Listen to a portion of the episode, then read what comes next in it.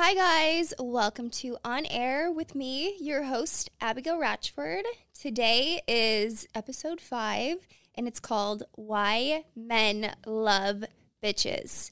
Now, before you go off on a tangent, let me remind you, or let me explain to you, that bitch in this sense stands for babe in total control of herself.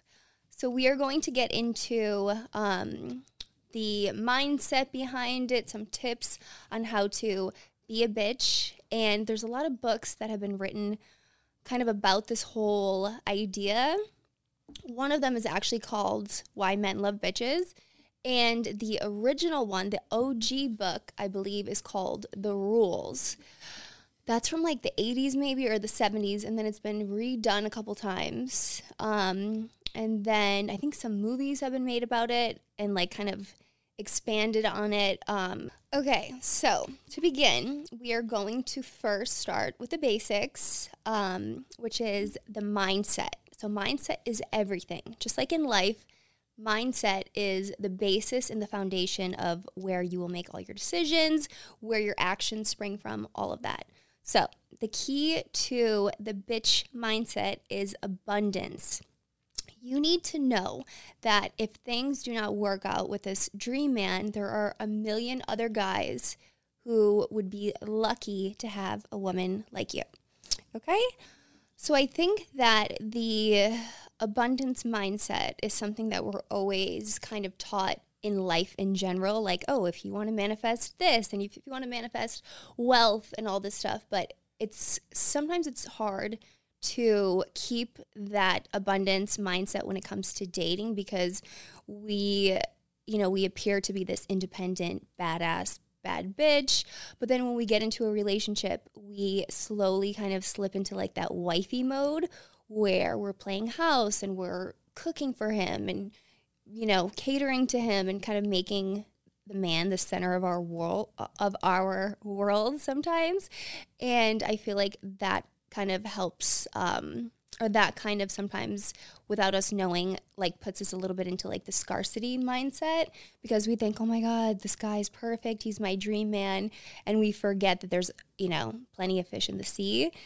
So we need to kind of keep that um, in the back of our heads. Like you know if it doesn't work out with this person even though he is great there's plenty of guys there's millions of men that would be lucky to date a woman like me or you whoever so you, I feel like you know how when we first get into a relationship, like when you're in that talking stage and you are independent and you're still hanging out with your girlfriends and the guy is pursuing you and he's like in love with you, chasing you, and then fast forward a year later and you're, you know, fully immersed in this relationship and you feel like he's maybe like taking you for granted a little bit. And then say you guys break up what is the first thing that you do when you break up? For me, it would be like, I want to focus on my goals. I want to go to the gym. I want to get in amazing shape. I want to hang out with my girlfriends. I want to do all these things that I've been putting off and putting on the back burner since I've been in this relationship. And we always kind of have that list that we always go back to when we're heartbroken and we when we, you know, want to have like a comeback moment kind of. That's that list should be something that you prioritize the entire relationship, not just at the end of it, not when it's over, for you to be like, oh, this is my revenge body, my revenge, you know, tour, whatever. That should be something that you always do no matter what. Even if you get married, you should still have keeping like my dreams number one, spending time with my friends, having my own life outside of the relationship, focusing on my health, my physical health, my mental health, my emotional, spiritual, all of that stuff should be number one because your relationship with whoever, whether it's friends, a guy, even family, sometimes could be temporary, but the relationship that you have with yourself is lifelong. And you have to look at yourself every single day in the mirror and you should be proud of the person looking back at you. So, I just want to expand a little bit more on the original book. So, this book, the one that's called The Rules, um, I think it came out in like 1981 or something, but this book at the time was so controversial because all these women, especially women who are like feminists and stuff, are like, what is this backwards thinking? Like, you shouldn't have all these rules and all of these things. Like, you're pushing us back so far, women should be independent. If a woman wants to make uh, a move on a guy first and like initiate date plans, she should be able to do that. And then it's kind of been proven over and over again that men and women are just wired differently. Like biologically, men are inclined to hunt, they want to chase, they want to pursue. And the more effort and energy that they have to put into a woman, the more that they will value her in the long run. So, with that being said, there are a ton of the book has like a lot of rules that are kind of like, does this really need to happen? Where it's like, let him call three times before you pick up. Like, that stuff is kind of a little bit too specific. But the whole basis is like, you should have this very, very full, exciting life. And he just adds to it. Like he adds like 5% to your already full, amazing, exciting, colorful life. And with or without him, your life is going to be exactly the same, basically. In the initial stages, I feel like there's definitely some rules that I took from that book that I do implement, which is like never sleep with the guy in the first date.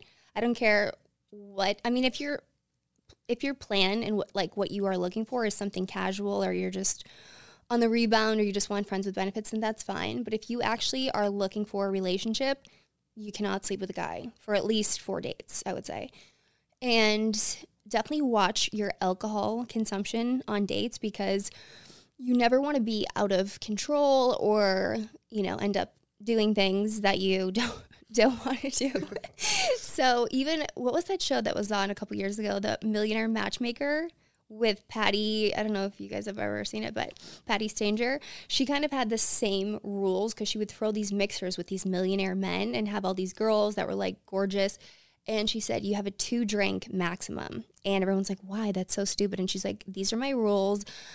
This has worked for me for so many years. I've, you know, matched so many people, all this stuff. And it's kind of true. Like, if you drink, you're to not act like the caliber and the quality of a woman that you want to act like, especially that early on, because I mean, it is kind of the first impression. So you want to be fun and, you know, you don't want to be uptight, but you still want to be classy, composed, carry yourself well. You know, you don't want to be like crying at the end of the night, spilling your guts to this guy who you just met. And that's another thing, too. Do not overshare. So do. in the book it says do not be emotionally slutty, which I feel like sometimes we kind of want to expedite this bonding and this feeling of being like, you know, oh my God, it feels like we've known each other forever. I mean, you, I hear it all the time from my girlfriends. I've probably said it before, where you're like, it's so weird. Like, I feel like I've known him forever. We could just talk about anything for hours which is amazing. But like the truth is, you haven't known him forever. You've known him for a very short time. And if you just spill everything so early on and all this stuff, it's like, where is there to go from there? You know what I mean? So I feel like it's better to, if you really want this relationship to kind of have a long shelf life, you need to just give away parts very sporadically and like let him ask the questions, don't be just like emotionally dumping on him. No guy wants to feel like he's basically an unpaid therapist where you're talking about your exes and how you have the worst luck with men and this guy cheated on you. That's another staple of the book. Never ever badmouth your ex. You don't want this guy to know that you've been cheated on, embarrassed, humiliated, because what does that say about you? You know what I mean? Not saying it's your fault, but just saying that maybe you didn't value yourself enough to walk away from these situations because you kept attracting it. So you never want to disclose that to somebody. You want him to think of you as this untouchable dream girl. Even if that has happened to you, you don't need to tell him. Just say, yeah, it didn't work out. He's a good guy. You know, we just wanted different things.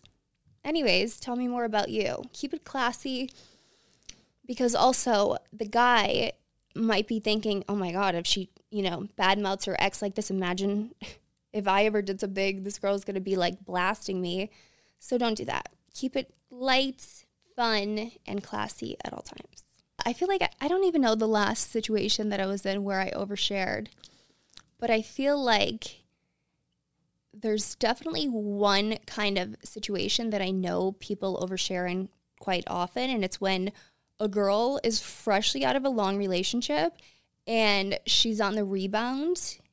That's why, for me, whenever I go through a breakup, I definitely like to be alone for a while, like just focus back on myself. And, you know, meeting somebody new is never my priority because if you're unhealed and you're just trying to replace your last person with a new temporary person, it's going to come off like as thirsty, desperate. You'll be, you know, spilling your guts, you'll be drinking too much, and then before you know it, you'll be emotional, missing your ex more, and then oversharing because you are just a mess emotionally and you haven't healed and you haven't done the work to navigate the breakup. So I think that that's also a thing is like I mean everybody kind of deals with breakups differently and I think we talked about this on a separate episode, but for me, I would say go on like a man diet after your breakup for three months, say.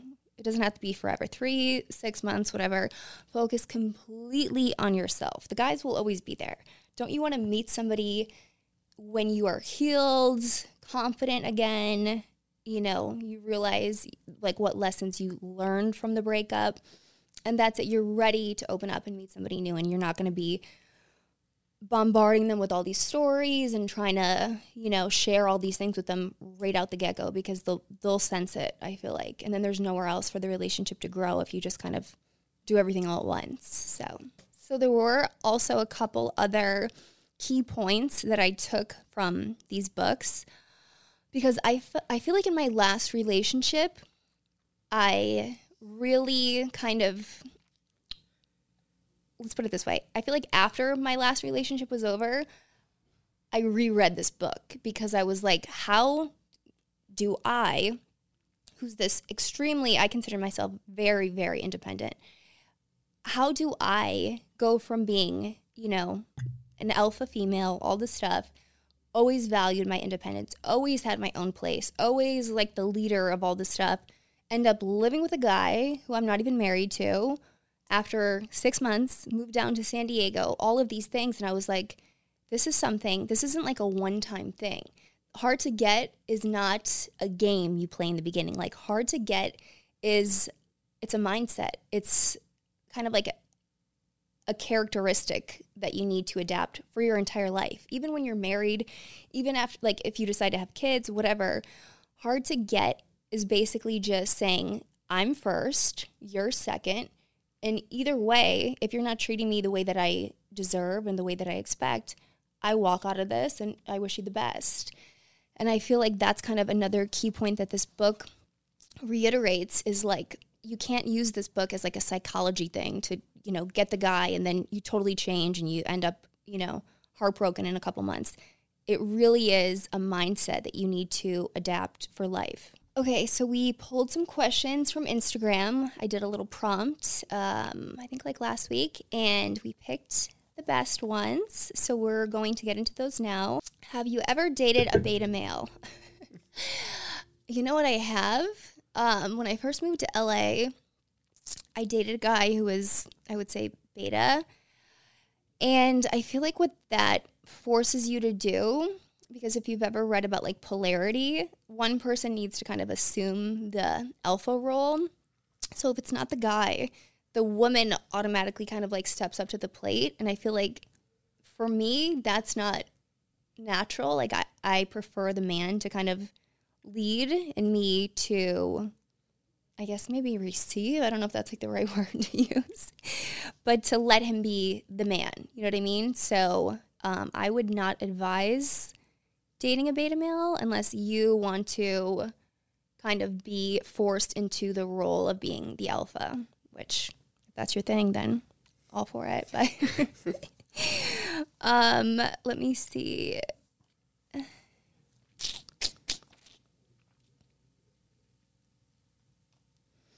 Do you think relationships where the girl is more into the guy ever work? I don't. I think it's like a proven fact, or there's some kind of statistic that relationships are always more successful when the guy is more into the girl. And again, that just kind of goes back to the beginning of time. Men are just wired to chase. And whenever the woman is the one who's more invested in pursuing, it kind of just throws off like the whole balance of I don't want to say power, but you know, I guess power. And the woman becomes needy and clingy, and then the guy is just like dying to get away from her and doesn't want to commit. And then you end up with like a girl who's been with a guy for five to 10 years with no ring on her finger. And then she starts giving him the ultimatum. You see it on TV all the time. So, no. um, what are some signs that your boundaries are being violated in a relationship?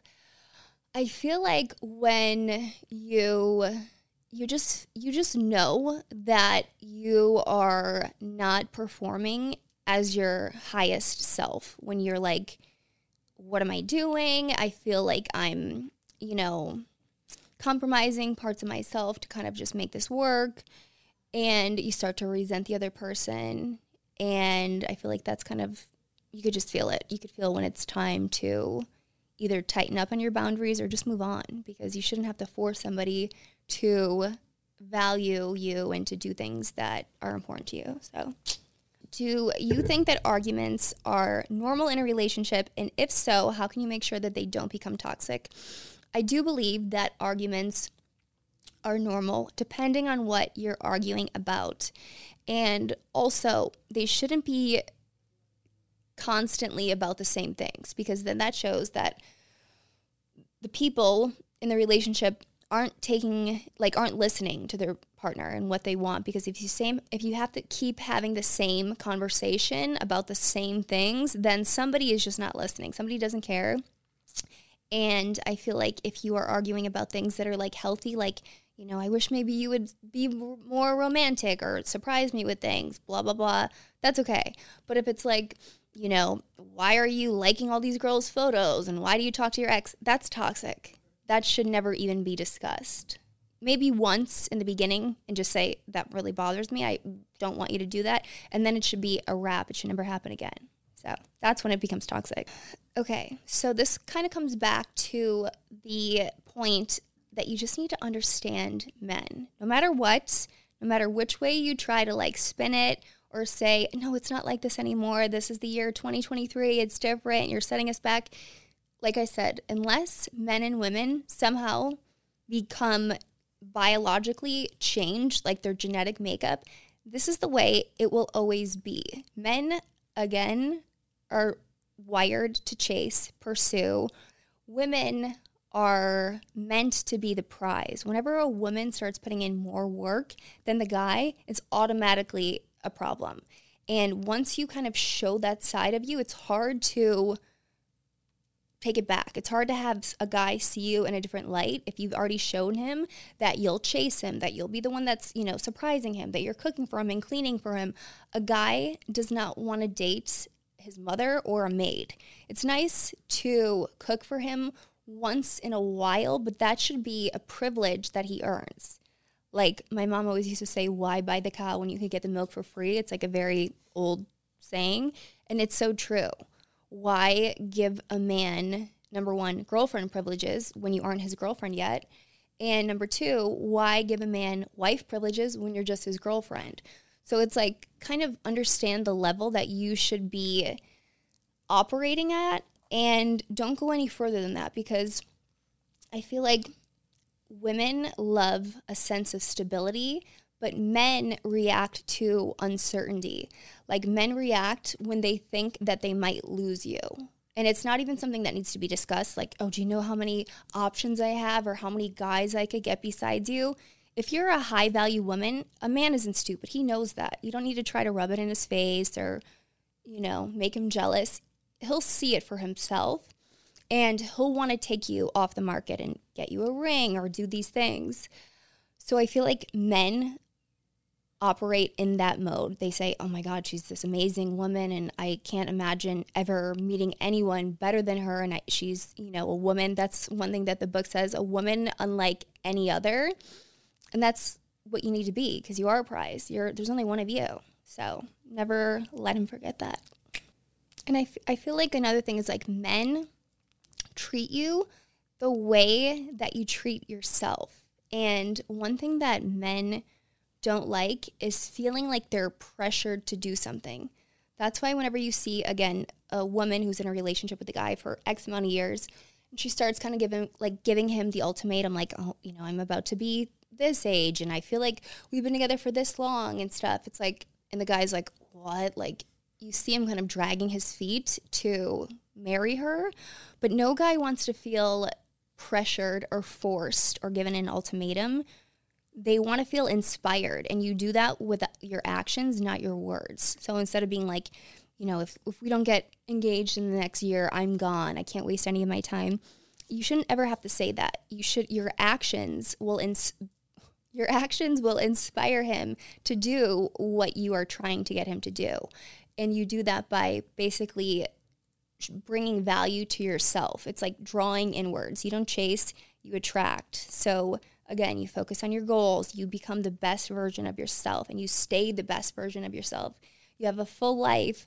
You're busy, you're killing it, you're successful, you're making money, you're you're doing all these things. And he realizes, "Oh my god, I want to I want this woman to be my fiance and then my wife." He does that without you ever having to tell him to do it by your actions, not your words. I'm trying to think if there's any other key points that I got from the book that I need to stress or reiterate. I think one of the things that I've done myself, I've been guilty of this, is like it says, unless there's a ring on your finger, do not ever post your man on social media.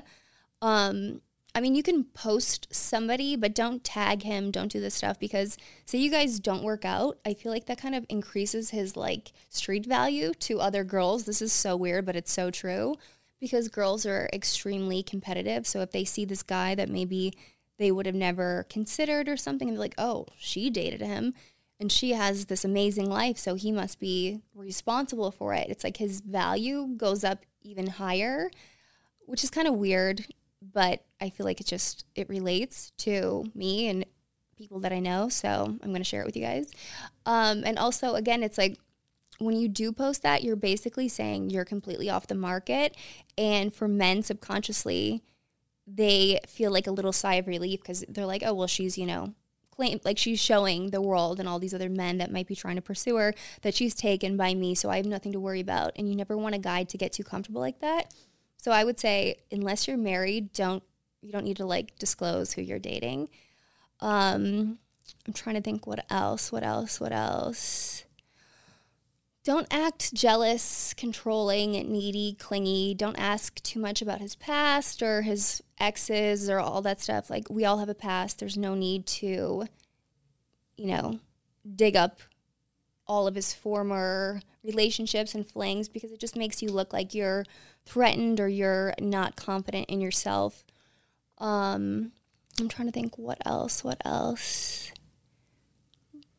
Don't buy him anything at all ever. Maybe just for his birthday, that's it. But um, don't accept any last minute plans. You never want a guy to ask you to go out on a Friday, like for a Friday night on Friday morning, because you have a million other options. And again, this is how you make a guy act the way you want with your actions, not your words. So if he hits you up on like a Friday, hey, what are you doing tonight? You want to get dinner? You're like, no, sorry, I already have plans. Maybe next weekend. In his mind, he learns, oh shit, I gotta like stay on top of my game. This girl clearly has a million other things to do. I can't just surprise her at the last minute. And even if you don't have plans, just say that you do. You need to almost train men in the beginning. it sounds weird, but again, like they're like a sponge in the first, I would say, like three months, the first, the, the beginning three months they're very moldable and that's how you need to you need to almost train them in the way that they have to treat you and you do that again by your actions never by your words because you don't want to be like it comes across as kind of oh she's clearly shook. She's upset. I didn't text her all day and now she's like mad at me. Whatever. He didn't text you all day. You don't even notice. You were too busy.